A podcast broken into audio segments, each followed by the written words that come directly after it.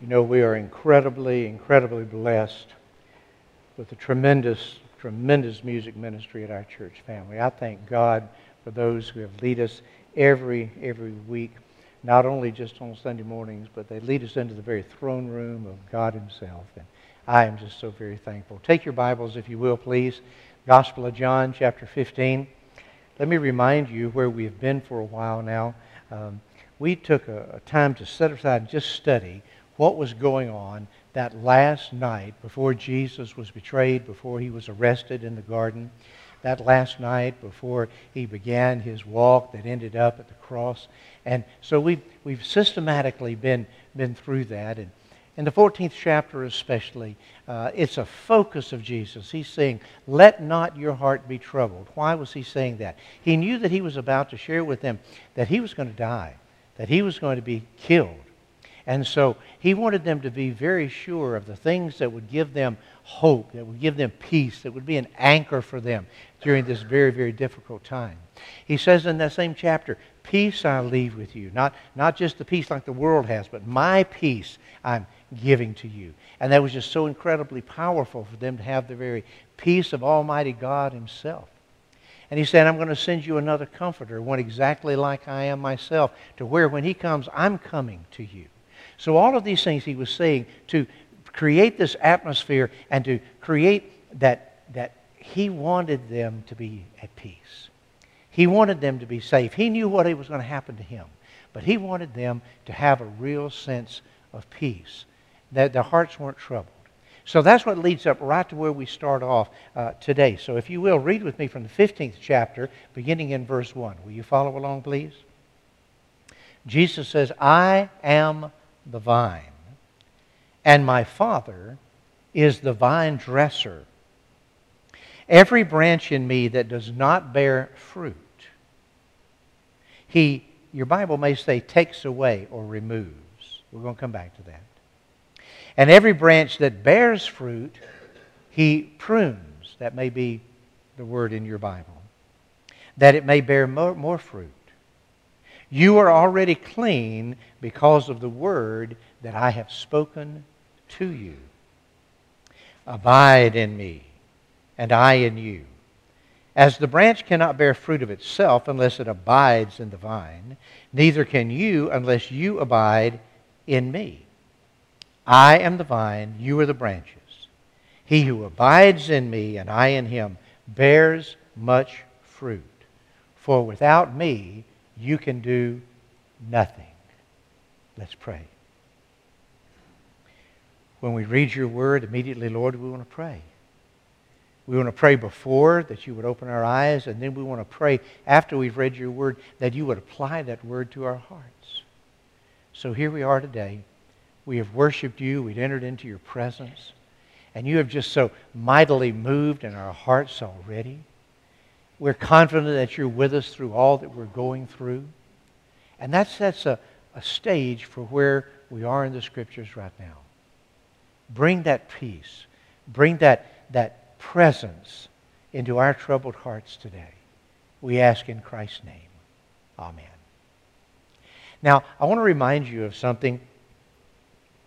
The vine was always an important image, an important symbol in Israel.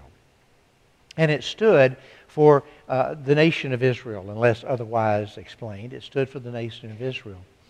And when the temple, the beautiful temple that was built, the one that Jesus actually went to, when, when he would go there, the whole upper portion of the temple was lined in solid gold.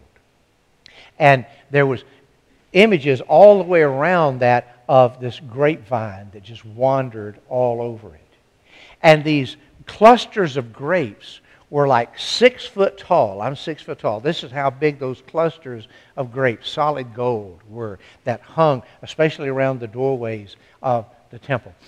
I say that to say for the people of Israel, this whole concept of the grapevine and the vine dresser, this is something that was very familiar to them. This is something they were used to seeing and used to hearing. So when Jesus shows up at this point, he, he changes the analogy a little bit. He said, I am the vine. You know, several times in the book of John, especially, it's recorded where Jesus said that I am statements. And that's where he identifies with God. Well, here he says, I am the true vine. The true vine. And then he says, Now my Father is the vine dresser. He's the one who cares for the vines and the branches. And then we get down in verse 5 and he says, Now I am the vine, you are the branches. So we see the people involved. The vine, that's Jesus. The vine dresser, that's the Father. The branches, that's us. And so we got introduced to those characters last week. Today I want us to go further and see what is the work here the vine dresser is doing.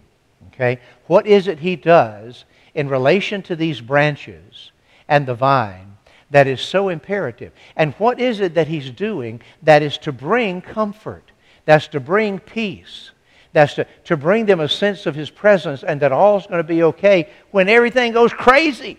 All right? So, this is the context. Keep this in mind, if you will. Now, as I read these verses, can I share with you that I find bad news as well as good news? Have you found that sometimes when you go to the scriptures and you're reading, there are some things that just bless your heart? They just feel all kinds of warm fuzzies that get all over you right there. And there are other times you read something and you say, huh? And you have to stop back, and step back and say, now, wait a minute, what's, what's this saying to me? Well, that's important because there's a couple of key words right here, which, depending on how you translate them, can be bad news or good news. Okay? Bad news or good news. And it's imperative that we understand just a little bit. So I hope I don't get too technical for you, but this makes all the difference in the world in understanding the scriptures right here. Because again, what is it Jesus trying to do? Let not your heart be troubled. Peace I am giving to you. My very presence I'm wanting to bring to you. And these are things that should comfort us in these agonizing times. But look, if you will, with me in verse 2. Every branch in me that does not bear fruit. Now, he's talking about Christians. He's talking about believers here, okay? Every believer, everybody's been grafted into Jesus, everybody's been saved. He says, Every branch in me that does not bear fruit, he removes takes it away. Does that bother anybody but me? Okay? And then he goes on to say, every branch that bears fruit, he prunes, there's another word, that it may bear more fruit. Now, now again, does that, does that bother you any? I want you, I want you to, to, to, see something. Maybe it's my own craziness, okay? And I got plenty of it to share. Maybe it's my own craziness. But it seems to me that what he is saying is look, if you're a believer in Christ and you're not producing fruit, you're not seeing, I'm not seeing the character of Christ in your life. I'm not seeing you bringing other people to, to faith in Christ. I'm not seeing there being transformation in your life. Whack, cut you off, throw you in the fire. That's what it seems to say, isn't it? And then it goes on and says, Now, I'm watching you, and if you're just producing a little bit of fruit, little bits and pieces of fruit, not really big, voluptuous fruit, then cut you off, chunk you into fire. How does that square with let not your heart be troubled? My peace I want to give you. I want to tell you, that's not real peaceful. All right? How does it say, I want to be here with you, and I'm going, I, I want my presence to be here with you? Eh, please let the Word of God grapple with it every now and then.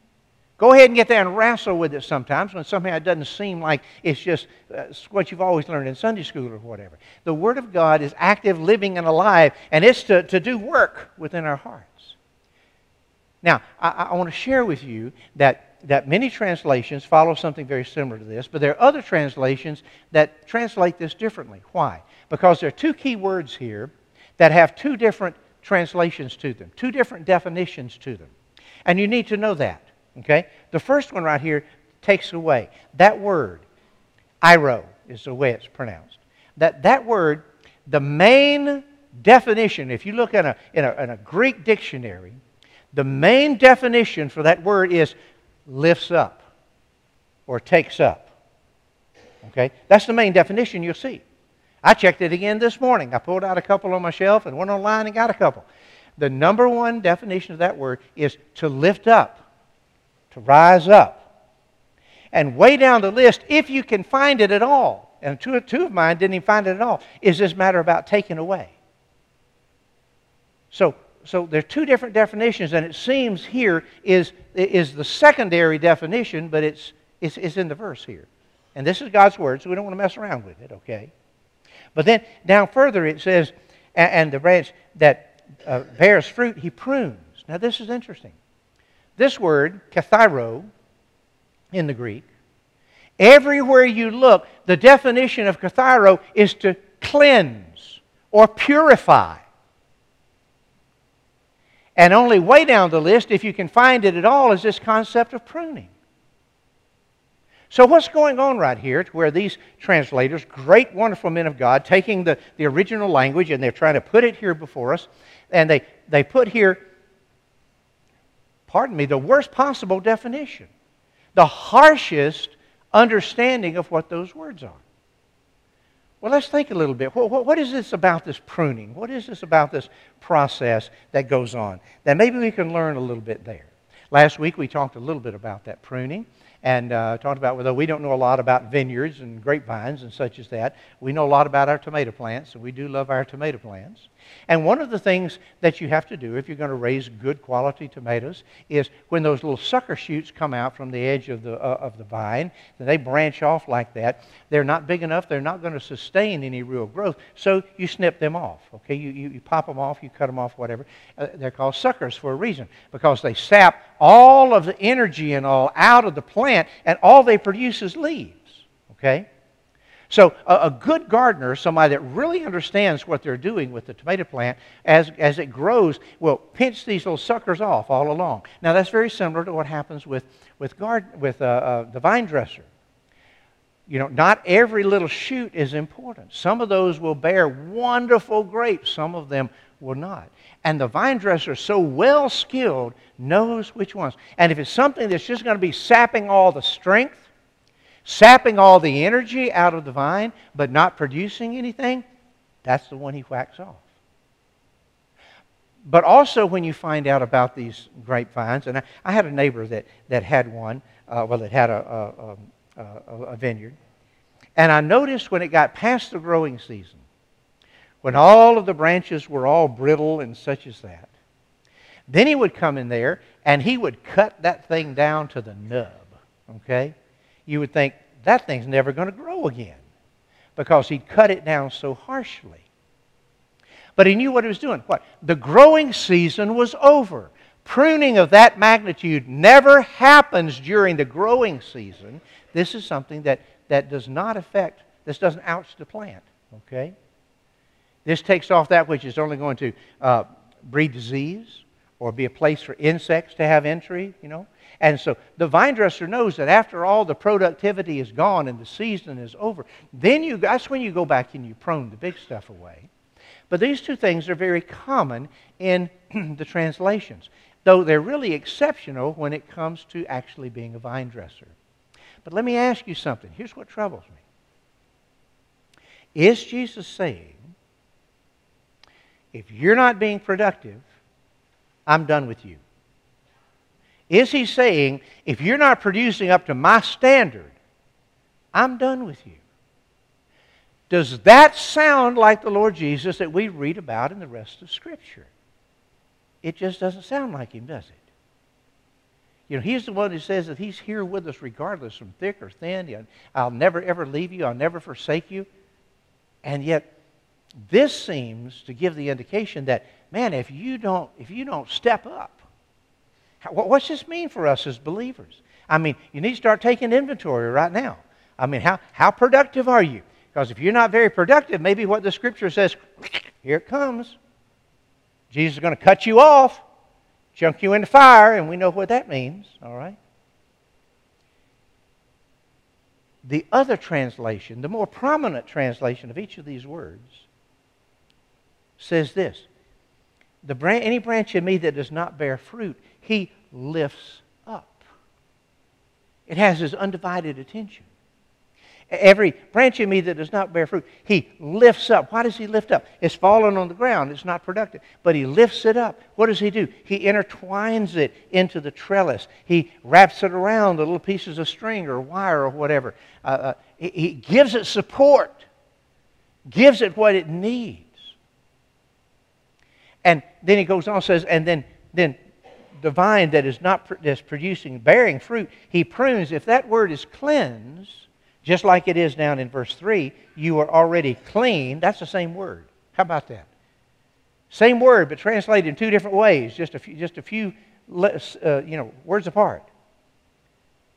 So it, it, the first the, that bears some fruit, what he's going to do is going to clean it. Now, one of the things the vine dresser does when there's this dust storm coming in or whatever the case may be, he will literally clean the entire vineyard, every bit of it, because that, that, that coverage of dust and dirt will keep the leaves from being able to receive all the, the sunshine and all it needs for good growth.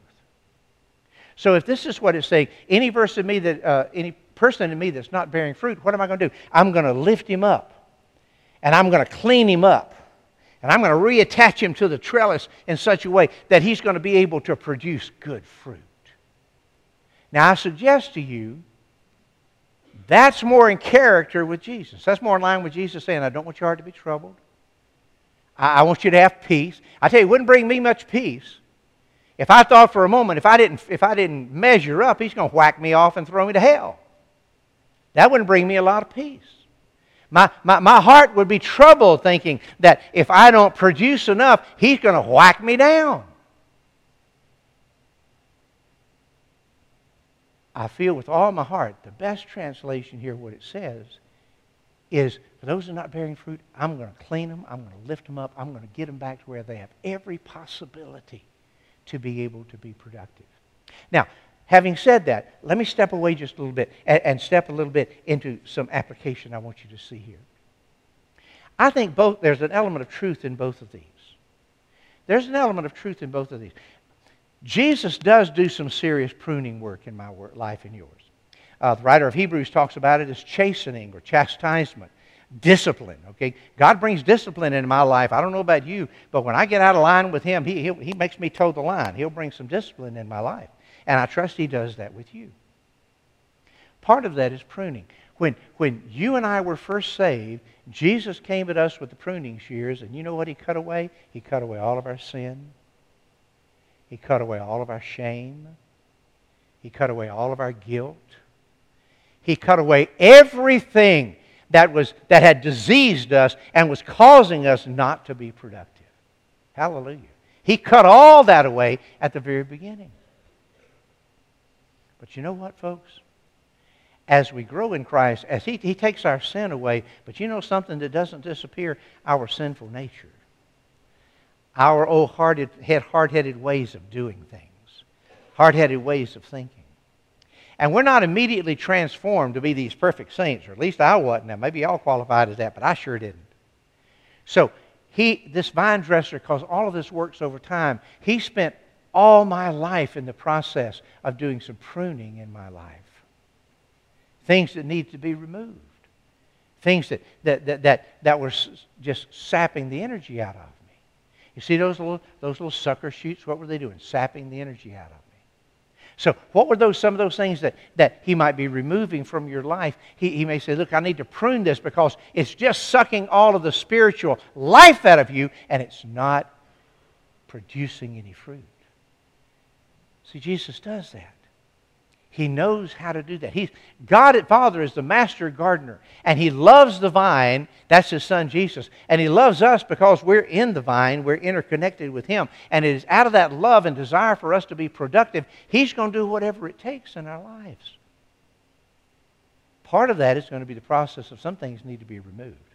Other things, though, you know what? I don't know about you, but there are times in my life that I've been really on top of things. I've been really living a good, successful, victorious Christian life. But then I've had those times that, man, I've backslide. I, I, I fall right back down in the gutter. I get back into the old way of thinking and some of the old ways of acting. And what have I done? I have fallen down and I've gotten dirty in this world. This world is walking all over me and I am not productive. What does God do? Does He come in and cut me off? No comes in and he, he gently lifts me up and cleanses all of the things of the world that has gotten all over me off. And he gets me re entwined in the trellis of God's Word and of the good disciplines and a quiet time and peace and intimacy with Him. This is the picture of Jesus. This says, Let not your heart be troubled. This says, My peace I'm going to give you. This says, I'm going to be right there personally with you. It's because the vine dresser loves his vine and loves his branches that he does all of this to make us productive. It's not comfortable. It's not easy, but it's always imperative. Let me just talk about me for a little bit. Tell you some of the things that God's had to really work on me.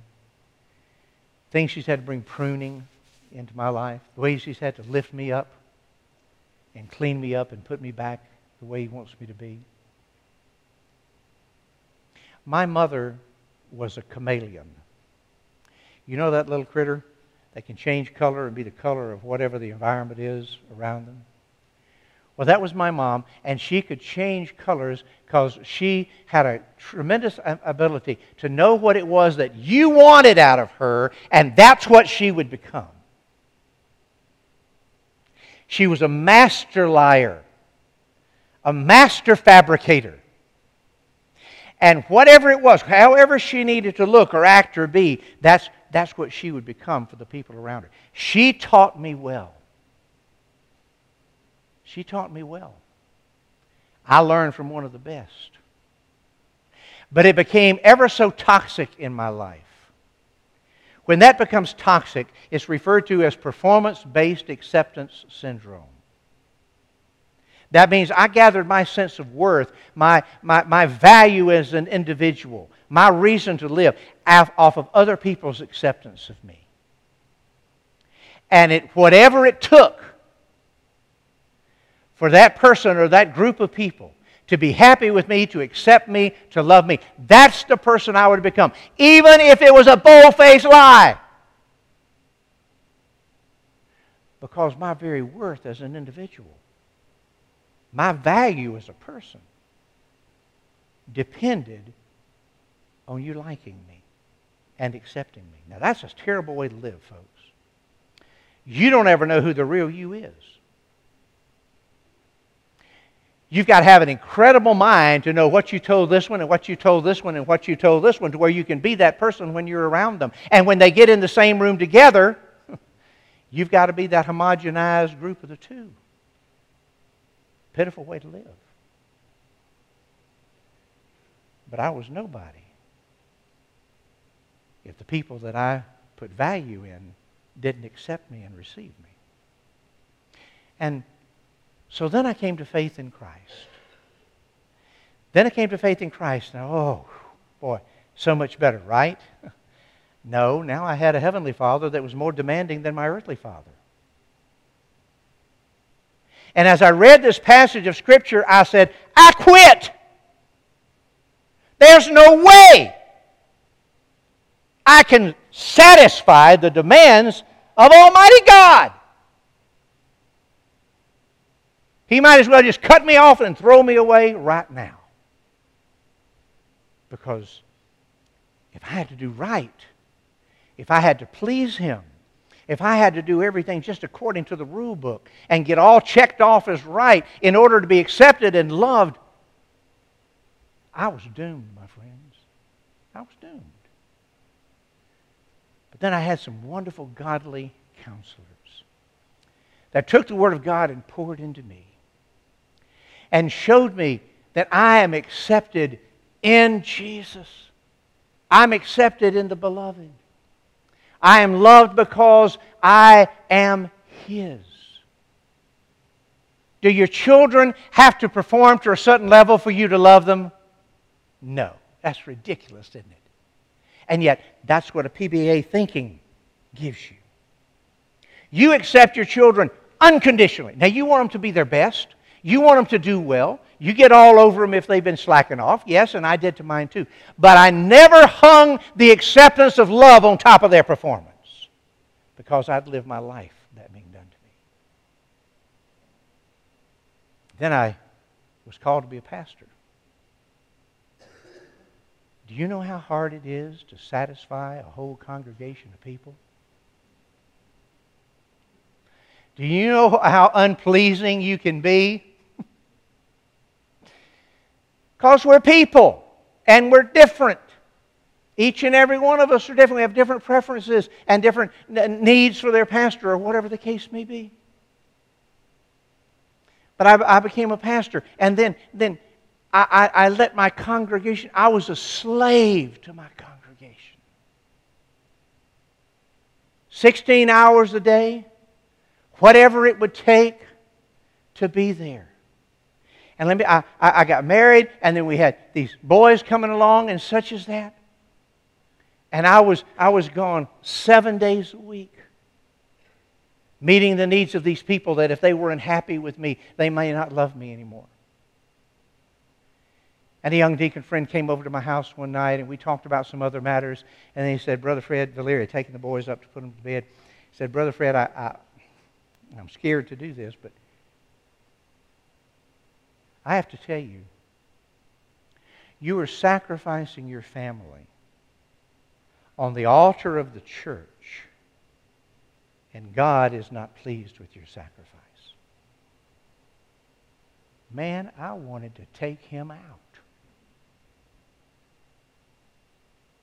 But as that began to gnaw on me and chew on me, I realized something.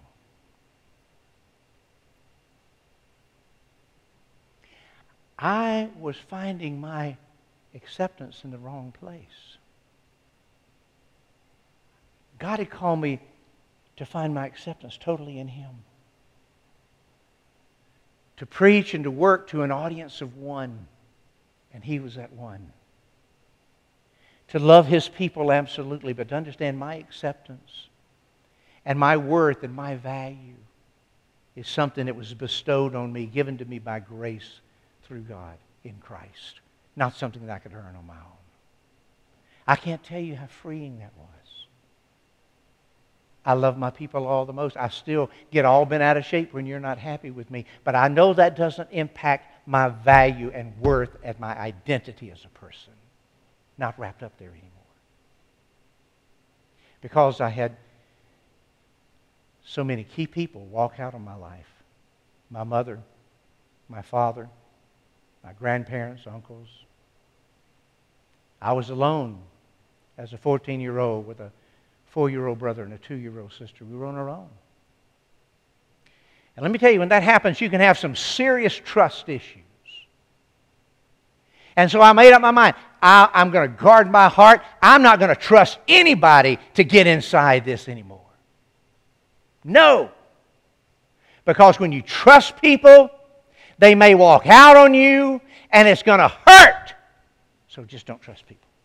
Don't, don't, don't, don't trust people. Don't put your heart out there. Don't, don't, don't put your heart on the line. You can only live so far that way. God said, son, we got to cut away this untrusting.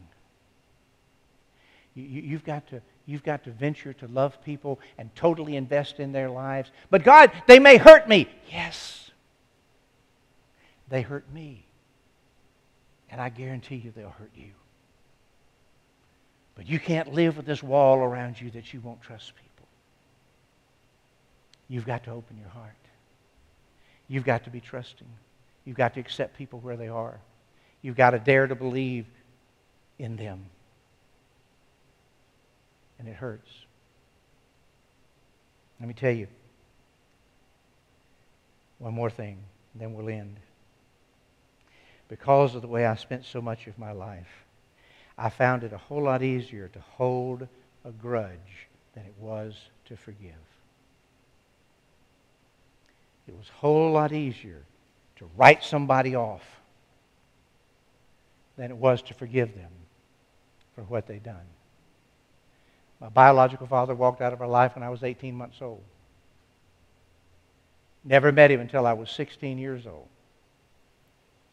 At that time, he wanted to come back into my life. My, my natural person, just me in the flesh, said, No! Not going to give you access to me. Not going to let you in here. You abandoned me. You know, the Bible talks about an unforgiving spirit rising up within us and defiling everything it touches. And that, that unforgiving spirit was defiling everything within me and everything I touched. And God says, Son, I got to lift you up out of this. I got to cleanse you from this. I'm going to have to cut this unforgiving spirit away. You don't need that. It is destroying you, and it's destroying others as well. I hope by my being honest and transparent before you, you'll begin to look into your own heart. What is it that the, the master gardener, the master vine dresser is saying into your life right now? Son, daughter, we need to prune some of this away. I know you're hurt, but I need to lift you up out of all of that pain. And I need to cleanse you of all of this. And we need to remove some things that are really just sapping the spiritual life out of you. You have nothing left because you're just being sapped by this unforgiveness or by this lack of trust or by this weird way of thinking about things. Are you hearing me, folks? Holy Spirit's the only one who can put his finger on that. I, I, I can't put my finger on that. I don't, don't diagnose that. But Holy Spirit does. And right here today, right out of the Word of God, he's saying, listen, I love you. You are mine. You are grafted into me. I'm never going to leave you or forsake you. But we've got to, we've got to do some cleansing. We've got to do some lifting up. We've got to do some pruning. What is it in your heart right now that God is speaking into the depths of who you are and saying, this needs to change? Will you bow your heads a minute? Let's do business with Him. Father God, I want to thank you that you don't prune me to throw me away. You prune those things in my life that are keeping me from being all the man of God you want me to be. You're never going to give up on me. Sometimes you call me to have to give up on others. People that have violated my trust. People have stuck the knife in my back and twisted it. People that I thought that I could totally, totally, totally trust who are no longer there. Father, today we need to confess some hurts to you. We need to confess some pain to you. Not just to grouse, but to where you can bring in healing and wholeness. Lord, it's just like going to the doctor. I, I, I, I knew something was wrong with me. I didn't want to go to the doctor and find out that I had something wrong with me. Found out it was worse than I thought it was. But Lord, you used those surgeons and they worked in my life, and you have just given me a whole new lease on life. But how foolish it would have been for me to say, I don't want that surgeon cutting on me. How foolish it would be for us today to say to you, Lord, I don't want you pruning on my. Father, right now, can we say yes to you? Yes, for you to come and do your wonderful work in our lives. Father, in just a moment, as the praise team begins to sing, it's going to be an invitation time for, for us to come to the altar and pray. To just simply come with an open hand and say, Lord, here's my life. I, I want you, to, I trust you to, to treat me and do whatever you need to in my life. Lord, there may be someone to come to the altar and just pray. Pray for themselves or pray for their friends or their family. Others, Lord, may want to come and unite with our fellowship or come and pray with me and Brother Derek. or come, come and just say, Lord, I, I, I need Jesus to come into my life. I, I, need, I need to be cleansed of all of this stuff. I need a Savior. Lord, as this song is sung, this is your time to do business with us.